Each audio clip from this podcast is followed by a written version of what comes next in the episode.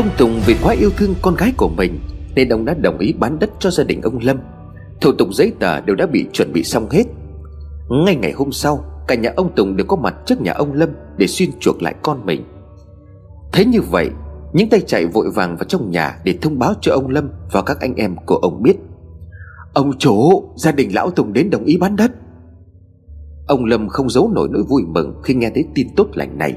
Ông vừa cười vừa nói Tốt, tốt lắm. Cuối cùng thì lão ấy đã phải khuất phục trước anh em ta. Dũng Trọng, Mày ra ngoài lo chuyện lão ấy ngay.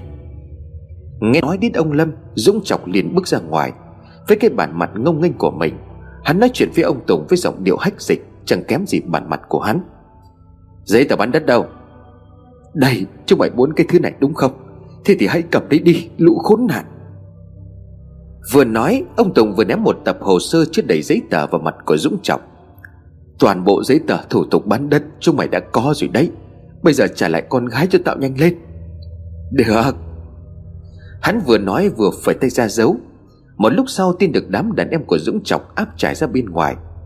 Vừa thấy bố mẹ và em trai của mình trước mắt, Tiên liền chạy đến ôm chầm lấy họ mà khóc nức nở. Bố mẹ, con khổ quá. Con gái của bố, con có làm sao không? Chúng nó có làm gì con không? Ông Tùng hỏi với sự lo lắng và đầy lòng quan tâm. Nhưng thứ mà ông nhận được từ câu trả lời của Tiên Chỉ là tiếng khóc, tiếng nấc và những giọt nước mắt. Thấm đẫm trên vai áo của ông. Dù Tiên không nói gì hết Nhưng với linh cảm của một người cha Ông Tùng đã hiểu ngay ra chuyện gì. Bởi khi nhìn vào những vệt máu còn in trên đũng quần của cô con gái Bất giác ông đã hiểu ra rằng Đứa con gái ông hết mực yêu thương Bây giờ đã bị đám côn đồ kia lấy đi chỉnh tiết. Vừa đau đớn vừa phẫn uất Ông Tùng ngửa mặt lên trời xanh mà gào thét. Ông trời ơi, Con gái tôi có làm gì nên tội Mà ông bắt nó phải chịu nhục nhã như vậy? Bà Hồng mẹ của Tiên lúc này cũng không biết nói gì để an ủi con. Giờ đây bà chỉ biết ôm Tiên vào trong lòng, Khóc cùng cô để hy vọng có thể chia sớt đi nỗi đau Và sự tủi nhục cho con gái của bà. Tránh là em trai của Tiên, Như thể không dồn nén thêm được nữa. Hắn chỉ thẳng tay vào mặt của Dũng Chọc mà gắt lên từng tiếng. Cái con chó khốn nạn này, Chúng mày sẽ không chết toàn thây đâu. Nghe thế như vậy, Dũng Chọc liền cười khinh khỉnh. Sao? Chị gái của mày được anh đây ân ái cho một đêm Là phước ba đời của nhà mày rồi đấy.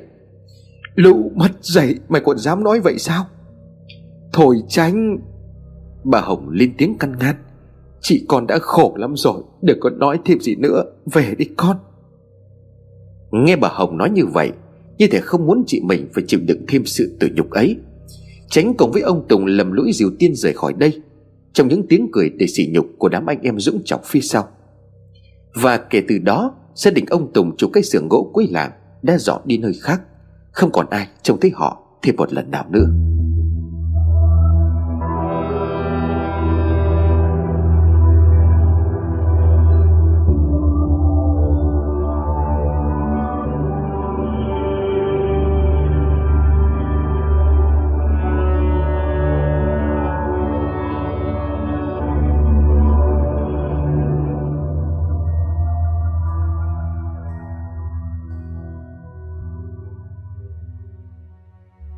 Sau một năm xây dựng, Nhà thờ tổ của dòng họ ông Lâm cuối cùng cũng đã hoàn thành.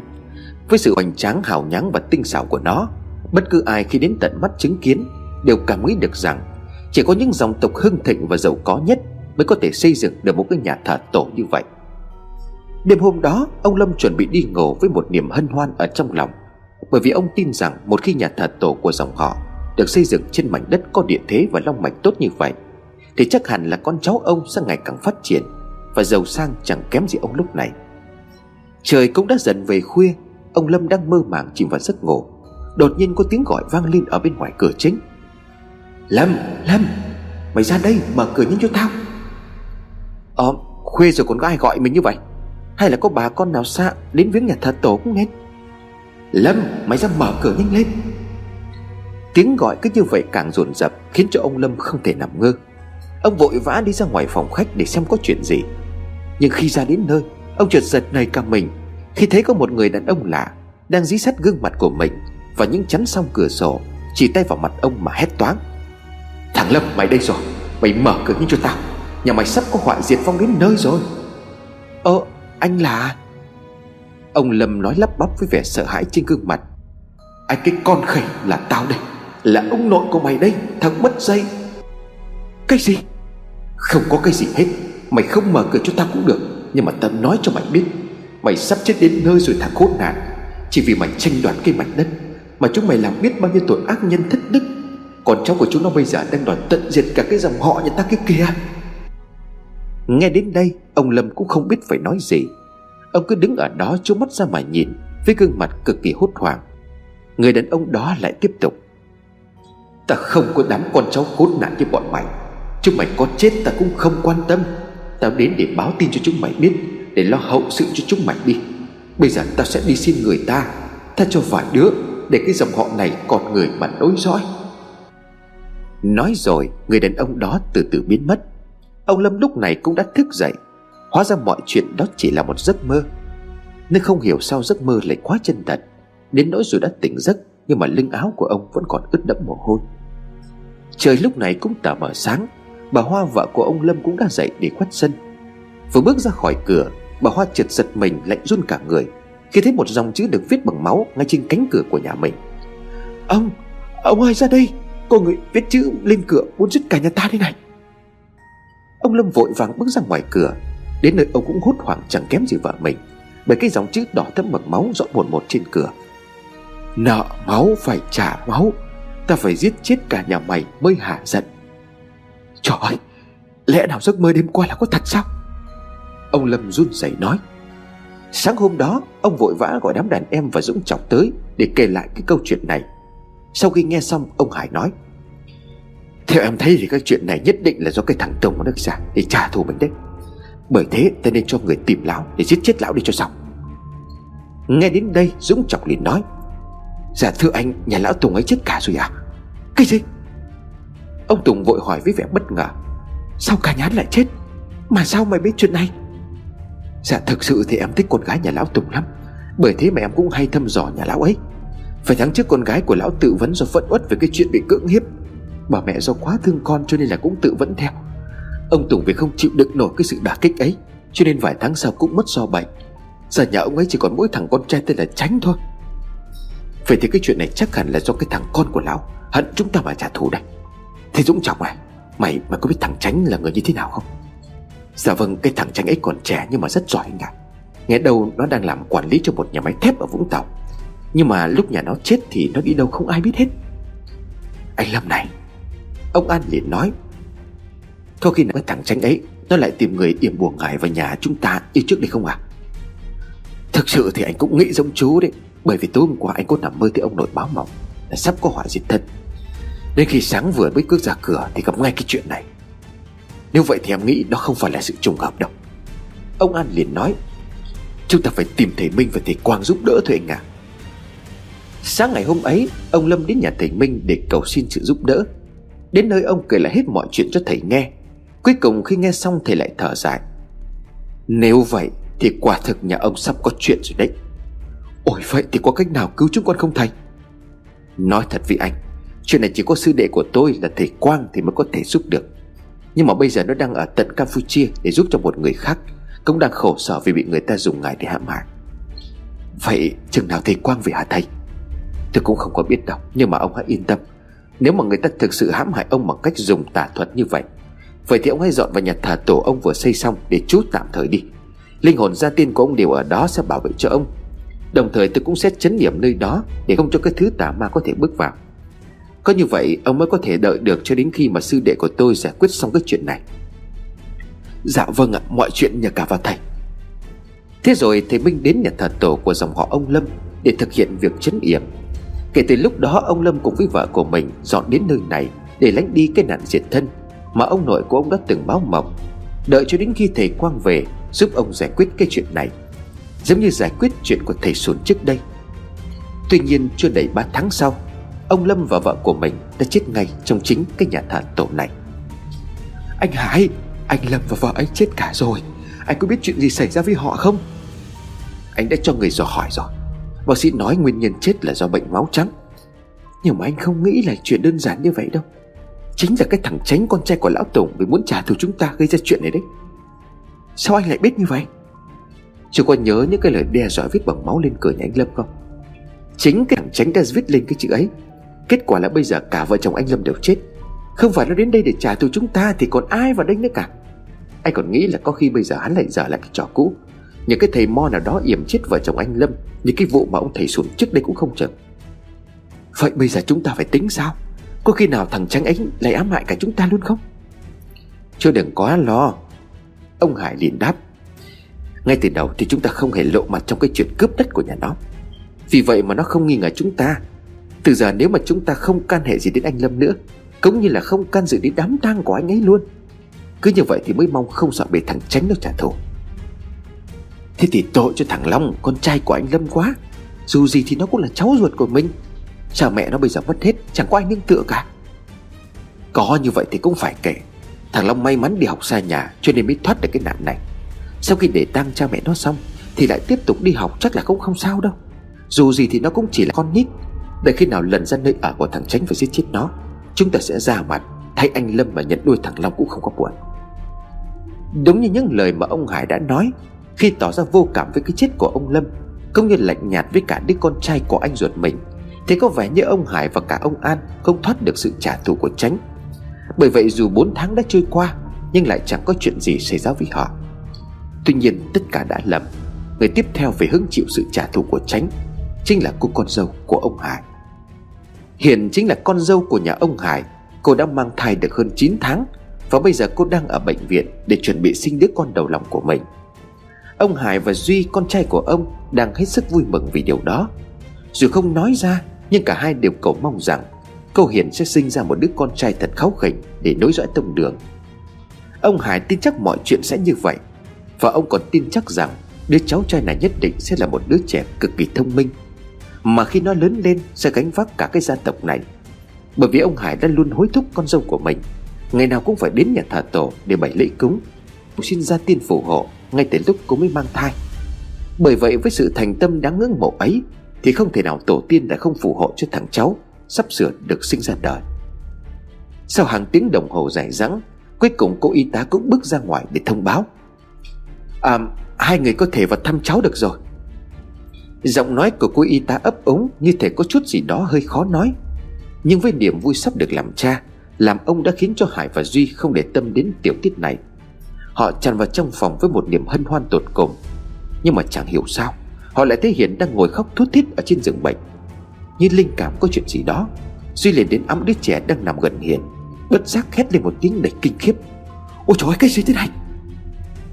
Nghe thấy con trai của mình hét lên như vậy, Ông Hải biến cả hồn. Ông trở lại để xem mặt đứa cháu trai của mình. Nhưng rồi cả ông cũng phải thét lên kinh hoàng. Không, đây không phải cháu tôi. Các người nhầm rồi. Cháu tôi không phải là thứ quay thai này như vậy đâu.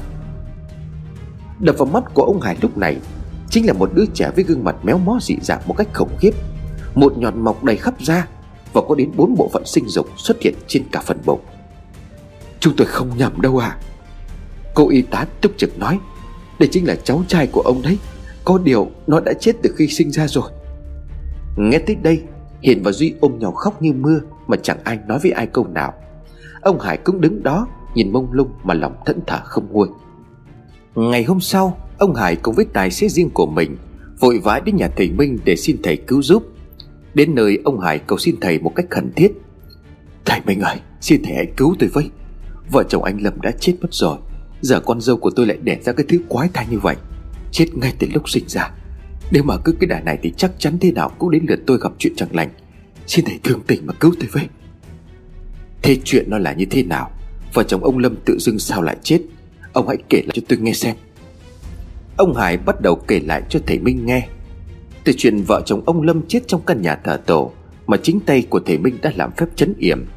Chưa đến chuyện con dâu của ông lại sinh ra cái thứ quái thai đáng sợ. Sau một thoáng trầm tư, Thầy Minh liền nói về chuyện của vợ chồng ông Lâm mất, Có lẽ là do ông ấy và vợ đã bị người ta hại từ trước. Bởi thế mà dù cho tôi có chấn yểm mảnh đất xung quanh nhà thờ tổ của ông, Nhưng mà ông Lâm vẫn bị chết. Còn chuyện mà con dâu nhà ông sinh ra quái thai, Thì thật tình là tôi không có rõ người ta hại hay là do trời phạt nhà ông. Thầy ơi, bây giờ tôi phải làm sao hả thầy? Anh cứ bình tĩnh. Sư đệ của tôi là thầy Quang, Sau khi cứu được một gia đình người Việt ở Campuchia Khỏi tay các lão thầy mọ ở bên đấy, Thì bây giờ đang trở lại Việt Nam. Có lẽ là ngày mai sẽ về đến đây mà thôi. Lúc đó tôi và đệ ấy sẽ đến ngay nhà thờ tổ của ông, Để xem có cái chuyện quái quỷ gì đang diễn ra với gia đình ông. Ôi, thầy Quang về thì may mắn cho gia đình tôi quá, Chăm sự nhờ cả vào thầy. Thật là may mắn cho ông Hải Khi thầy Quang đã về đây sau cả một khoảng thời gian dài Để cứu giúp cho một gia đình người Việt ở tận Campuchia. Ngay chiều hôm sau, Thầy Minh và thầy Quang đã có mặt tại căn nhà thờ tổ của ông Hải. Vừa thấy hai thầy đến Ông Hải vội vã ra ngoài và đón tiếp. Thầy Quang ơi, Tôi đợi thầy mãi đến giờ mới có thể gặp được thầy. Vợ chồng anh tôi chết cả rồi. Đến con dâu của tôi thì lại sinh ra cái thứ quái thai. Thực sự là tôi không biết có kẻ nào dùng bùa phép để hại dòng tộc chúng tôi cả. Mà bao nhiêu chuyện xấu là cứ mãi ập đến. Xin thầy hãy vào xem chọn chị điểm giúp tôi ạ à. Không để cho ông Hải nói hết câu, thầy Quang đã chen ngang với một giọng điệu hết sức tức giận. Anh Hải này Rốt cuộc thì ông và đám anh em nhà ông Đã làm cái chuyện tày trời gì Mà lại đắc tội với nhiều người chết như vậy hả? Hàng chục người Thậm chí là có cả những người đã mất từ hàng trăm năm trước Cũng đứng ở ngoài này đó bóp cổ ông kia kìa. Nếu không phải là vì từ đường nhà ông được anh Minh chấn yểm Thì họ đã vào đây giết chết ông lâu rồi đó. Tôi, tôi không. Ông đừng có chối. Những người đã khuất ở đây đã nói tất cả tôi. Chỉ vì tranh đoạt một miếng đất để xây kích từ đường này Mà ông đã quật hết mồ mả tổ tiên nhà người ta lên. Bắt cóc con gái nhà người khác Để uy hiếp gia đình nhà họ phải bán đất cho anh em nhà ông có đúng không? Biết là không thể giấu được nữa, Ông Hải đành nhận tội để văn xin thầy Quang cứu giúp. Là là anh em chúng tôi chót dại thưa thầy, Xin thầy hãy tử bi mà giúp tôi với. Giúp cái gì mà giúp? Mồ mà của hàng chục người đã an nghỉ mà ông còn dám quật lên. Đã làm cái chuyện táo tợn như vậy mà còn mong cứu giúp, Thì còn gì gọi là nhân quả nữa đấy. Thầy Minh nghe sư đệ của mình nói như vậy Bất giác thầy cũng phải thở dài ngao ngán. Bởi thầy không ngờ rằng bấy lâu nay Thầy lại tận tình giúp đỡ một kẻ như vậy. Thôi Quang ạ à, Chúng ta về thôi. Có lẽ chúng ta đã sai Khi đã giúp những kẻ này ngay từ đầu rồi. Vừa nói xong Cả hai thầy liền quay gót bước đi Mặc cho ông Hải đang văn nải ở phía sau. Thầy Minh và thầy Quang đã bỏ đi Ông Hải bây giờ đang cực kỳ lo lắng. Ông lo lắng vì sợ rằng mình sẽ chết như ông Lâm Anh trai của ông. Ông lo lắng vì sợ tránh, Sẽ thuê những tay thầy mo đến ám hại mình như thầy sụt ngày xưa. Và lo lắng vì sợ chính những oan hồn của những người Mà ông đã từng cho quật mộ họ lên ở bên ngoài kia, Đến bóp cổ ông như lời thầy Quang đã từng nói. Không thể để mọi chuyện như vậy, Ông Hải cho người đi khắp nơi, Tìm kiếm những người thầy giỏi, Có tiếng tăm để giúp đỡ ông. Nhưng khi họ đến đây, Tất cả đều lắc đầu ngao ngán mà bỏ đi hết. Vốn là một người thông minh, Bản thân của ông Hải luôn hiểu được rằng nếu ông cứ ở lì mãi ở đây, Thì chắc chắn sớm muộn gì ông cũng sẽ chết như ông Lâm, Anh trai của mình. Bởi vậy ông đã có dự định ở trong đầu của mình rằng, Trong vòng 3 tháng nữa, Sau khi bán hết đất đai nhà cửa của mình có được, Ông sẽ trốn sang nước ngoài. Hy vọng vào cái khoảng cách địa lý Có thể giúp ông thoát khỏi những cái tội tẩy đình Mà chính ông đã gây ra tại nơi này. Còn trong cái khoảng thời gian ấy, Khi mà nhà cửa ruộng đất vẫn còn chưa bán xong, Ông Hải vẫn cứ thường xuyên đến nhà thờ tổ để thắp hương cầu khấn cho linh hồn các vị gia tiên có thể bảo vệ cho ông được an toàn đến ngày xuất ngoại. Tuy nhiên chưa đầy 3 tháng sau, khi mà nhà cửa của ông vẫn chưa còn kịp bán, ông hải đã chết vì bệnh máu trắng, hệt như cái chết của chính anh trai của mình. Cái chết của ông hải đã gióng được một hồi chuông cảnh báo để kinh hoàng cho ông an.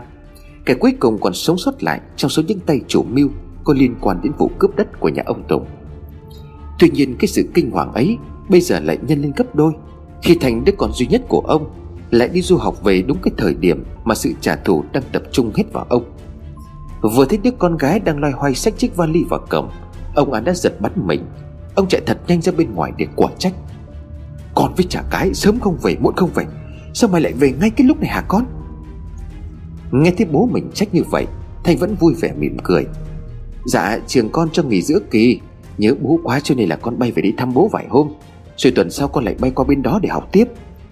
Con ơi là con, Thật tình là bố không muốn mày về đến lúc này đâu. Nhà ta đã xảy ra chuyện lớn lắm rồi con. Cả bác Lâm và bác Hải cũng chết cả rồi. Ôi trời ơi, sao lại như vậy hả bố? Mày vào trong nhanh lên, Bố sẽ kể cho mày nghe hết ngọn nguồn của tất cả chuyện này. Ông An bây giờ đang rất sợ hãi. Ông kể lại tất cả mọi chuyện cho con gái của mình nghe, Bao gồm tất cả những tội ác Mà ông cùng các anh của mình gây ra trong quá khứ như là chặt tay công nhân xưởng gỗ quật hết mồ mả của nhà ông Tùng, bắt cóc tiền để ép ông Tùng buộc phải bán đất. Đến chuyện tiên bị Dũng chọc cưỡng hiếp và tự sát. Cha mẹ của cô vì quá đau buồn mà chết theo. Dẫn đến việc tránh đứa con trai của ông Tùng, Muốn giết hết tất cả những ai có liên quan đến chuyện này, Khi viết lên những dòng chữ bằng máu trên cửa của nhà ông Lâm. Nghe xong, Thanh há mồm ngỡ ngàng trước những gì mà ông An vừa kể. Bố ơi, Thế chuyện gì đã xảy ra cho bác Lâm và bác Hải vậy bố? Vợ chồng bác Lâm và bác Hải của con đều chết do bệnh máu trắng. Thật là không hiểu nổi khi bọn họ đang sống khỏe mạnh như vậy. Thì đồng một cái mấy tháng sau lại chết hết. Cả thằng Duy, con trai của anh Hải cũng không thoát khỏi cái chuyện này. Khổ thân cho vợ chồng nó, Sinh con lại sinh ra quái thai. Thật là tội nghiệp. Nhưng mà bố cho rằng tất cả cái chuyện này Đều do thằng Tránh gây ra. Bởi chính nó đã viết những cái lời đe dọa bằng máu lên cửa nhà anh Lâm. Kể cả là 3 tháng sau, Vợ chồng anh Lâm đều chết cả. Nghe thích như vậy, Đột nhiên Thanh reo lên Như thể cô vừa phát hiện ra điều gì đó.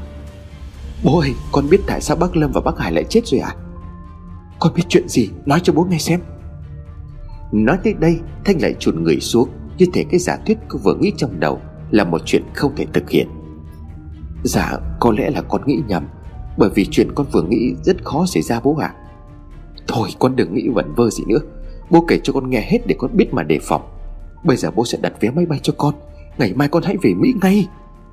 Vậy còn bố thì sao ạ? À? Bố cũng đi với con luôn chứ. Được rồi, đợi khi nào bán nhà xong, Bố sẽ rời khỏi cái nơi này càng xa càng tốt. Tới hôm đó, Thanh không tài nào có thể ngủ được, Bởi chính câu chuyện mà ông kể lại cho cô nghe. Gần một năm đi du học xa nhà, Cô không thể tưởng tượng nổi những chuyện đồng chữ như vậy Lại có thể xảy đến tại chính quê nhà của mình. Ngay tại cái tỉnh Vũng Tàu xinh đẹp và bình yên Cô cứ như vậy nằm mà trần chọc mãi không sao ngủ được. Cuối cùng cô đành mở tivi xem tin tức Để quên đi những điều lo lắng của bản thân mình. Bất chợt, một dòng tin tức hiện lên trên tivi, Khiến cô phải đứng phất dậy, Mở to mắt há hốc mồm, Như thể không tin vào cái bản tin mà cô vừa thấy ngay lúc này. Nguồn phóng xạ cô ban 60 Thất lạc tại Vũng Tàu vẫn chưa tìm thấy. Ôi trời ơi, bố ơi, Lại đây mà xem cái này. Có cái chuyện gì mày lại la om sòm đến thế hả con? Bố ơi Bố xem tin tức người ta đã nói cái gì thế này. À thì lại là cái vụ phóng xạ bị mất Ở cái nhà máy thép đó gì? Cái vụ này cũng lâu rồi mà con Con mới về cho nên là ngạc nhiên cũng đúng thôi. Không phải bố ạ. À. Bố bố có nhớ là cái chuyện vợ chồng bác Lâm và bác Hải chết vì cái bệnh máu trắng không ạ? À? Cả cái chuyện anh Duy sinh ra quái thai nữa. Tất cả những cái triệu chứng về cái việc nhiễm phóng xạ liều cao đó bố à Ôi trời ơi, Có lẽ cái chuyện nguồn phóng xạ bị mất mà báo chí đang ẩm lên Là có liên quan đến chuyện nhà ta hay sao? Nói đến đây, Đột nhiên ông Hải vỗ đánh dầm cái bàn một tiếng. Thì đúng rồi, Cái thằng Dũng Trọng đã từng nói là tránh từng kia làm kỹ sư cho một nhà máy thép. Nguồn phóng xạ bị mất này cũng là ở một nhà máy thép nào đó ở cái tỉnh Vũng Tàu này. Trời ơi, Có khi nào nó đã lén nhét cái phóng xạ ấy vào nhà ta rồi không? Bố ơi, chúng ta phải rời khỏi nhà nhanh lên, Không khéo sau này con lại sinh ra quái thai mất đấy. Nói rồi, Cả hai người đều chạy thật nhanh ra khỏi nhà. Đêm hôm đó cả hai bố con thuê khách sạn Để có thể nghỉ ngơi. Thanh hiện giờ đang du học tại nước ngoài, Nhưng bạn bè cô ở Việt Nam cũng không phải ít. Trong số đó có một người bạn đang là nghiên cứu sinh, Chuyên viên về lĩnh vực phóng xạ. Sáng ngày hôm sau, Thanh vội vã đến tìm người bạn này Để mượn dụng cụ đo phóng xạ. Suốt cả một tiếng đồng hồ để thuyết phục cô bản thân của mình, Cuối cùng sau khi hứa rằng Sẽ giữ gìn cẩn thận những dụng cụ này, Và sẽ trả lại ngay trong buổi sáng. Thanh cũng được cô bạn đồng ý Bởi những thứ dụng cụ phức tạp như vậy Vốn chẳng phải là của bạn cô. Với chiếc máy đo đạc mức độ phóng xạ Và một bộ đồ bảo hộ chuyên biệt Cô về nhà thật nhanh để tiến hành kiểm tra. Tuy nhiên tín hiệu từ máy đo phát ra thông báo Là nhà cô đang trong tình trạng an toàn. Sao rồi con? Có phát hiện gì trong nhà mình không? Dạ không ạ à, Nhà vẫn an toàn. Thế có phải là chúng ta đoán sai không? Con không nghĩ vậy đâu. Mà bố có biết nơi nào mà tất cả những cái người gặp nạn trong dòng họ nhà ta Thường xuyên lui tới không ạ? À? Nói đến đây, Ông An không giấu được vẻ bàng hoàng Đang hiện ra trên gương mặt của mình Khi trả lời câu hỏi của con gái. Nơi mà người nhà chúng ta hay đến Có lẽ là nhà thờ tổ. Đúng vậy, Tất cả mọi người gặp nạn trong dòng họ ông An Đều có liên quan đến căn nhà thờ tổ, Nơi mà ba anh em ông An đã từng làm những chuyện độc ác Để giành lấy mảnh đất từ tay của ông Tùng. Ông Lâm và vợ của ông là những người chết đầu tiên, Bởi vì họ đã ở lì trong căn nhà thờ tổ suốt 3 tháng. Chỉ vì tin rằng sẽ không có người nào có thể dùng tà thuật Để có thể hãm hại họ Khi mà thầy Minh đã làm phép chấn yểm ở đó. Ông Hải là người tiếp theo, Bởi ông cũng thường xuyên đến đó Để cầu xin gia tiên phù hộ cho mình được bình an, Trong lúc chờ bán xong ruộng đất, nhà cửa Để định cư sang nước ngoài. Còn Hiền là con dâu của ông Hải, Sở dĩ lại sinh ra quái thai cứ bởi là vì cô thường xuyên đến đây để cầu khấn, Trong suốt cả một thời gian dài Mang thai đứa con đầu lòng của mình. Ông An và con gái của mình đều đã đến nhà thờ tổ. Vừa bật máy đo lên, Thì máy đã phát ra những âm thanh rộn rập, Báo hiệu mức độ phóng xạ tại đây cao hơn bình thường. Quả nhiên là như vậy. Thanh thở dài nói với bố mình, Chúng ta bị hại là do chính nguồn phóng xạ đặt ngay trong nhà thờ tổ của mình đấy bố. Bố cũng đoán ra được rồi, Con đã mặc áo bảo hộ cẩn thận rồi. Thì hãy xem giúp bố. Cái thằng tránh ấy nó đã giấu cái nguồn phóng xạ ở chỗ nào. Dạ vâng con vào trong đây. Với bộ đồ bảo hộ được trang bị kỹ lưỡng, Thanh từ từ bước vào cổng và bắt đầu đi vào bên trong. Sau một lúc khá lâu, Cô bắt đầu ra ngoài và cầm theo một tờ giấy. Sao rồi con? Nó đã để thứ ấy ở chỗ nào? Người tin tranh ấy đã lấy nó đi khỏi đây rồi bố à Con đã đo mọi ngóc ngách trong đó Nhưng mà hoàn toàn không tìm ra nguồn phóng xạ đâu. Có chăng chỉ là những vết phóng xạ tàn dư còn lưu lại mà thôi? Nhưng mà con tìm thấy được cái mảnh giấy này đây à? Ông An cầm tờ giấy lên xem. Đó chính là bức thư của tránh đã để lại Sau khi lấy đi nguồn phóng xạ độc hại kia ra khỏi nơi này. Gửi lão già khốn nạn, Chỉ vì một mảnh đất mà anh em chúng mày Đã phá tan gia đình của tao.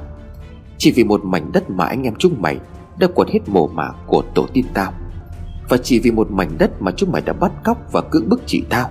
Khiến cho chị ấy bức bách mà phải tự vẫn Cha mẹ tao không chịu nổi cú sốc ấy cũng lần lượt ra đi. Món nợ này nếu ta không tính, Thì làm sao ta có thể làm người được đây?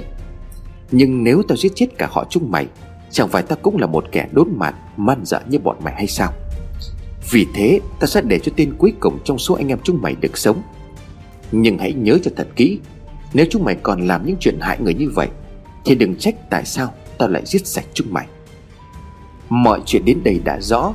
Chính tránh là người đã đặt nguồn phóng xạ bị thất lạc Ở nhà thờ tổ của dòng họ ông An. Căn nguyên của mọi đau khổ mất mát Mà gia đình tránh đã phải gánh chịu. Ý định trả thù của anh thật thâm sâu, Khi mà chính những kẻ độc ác đã hãm hại cha mẹ và chị gái của anh, Đang thắp hương bàn thờ của gia tiên để cầu an, Thì cũng là lúc họ phải hứng chịu một lưỡi gươm vô hình mang tên phóng xạ, Đang chĩa thẳng lên đỉnh đầu. Đúng là gieo nhân nào thì gặp quả đấy. Mục đích của việc xây nên cái nhà thờ tổ này của anh em ông Lâm Là để mong sao cho gia tộc này ngày càng được hưng thịnh.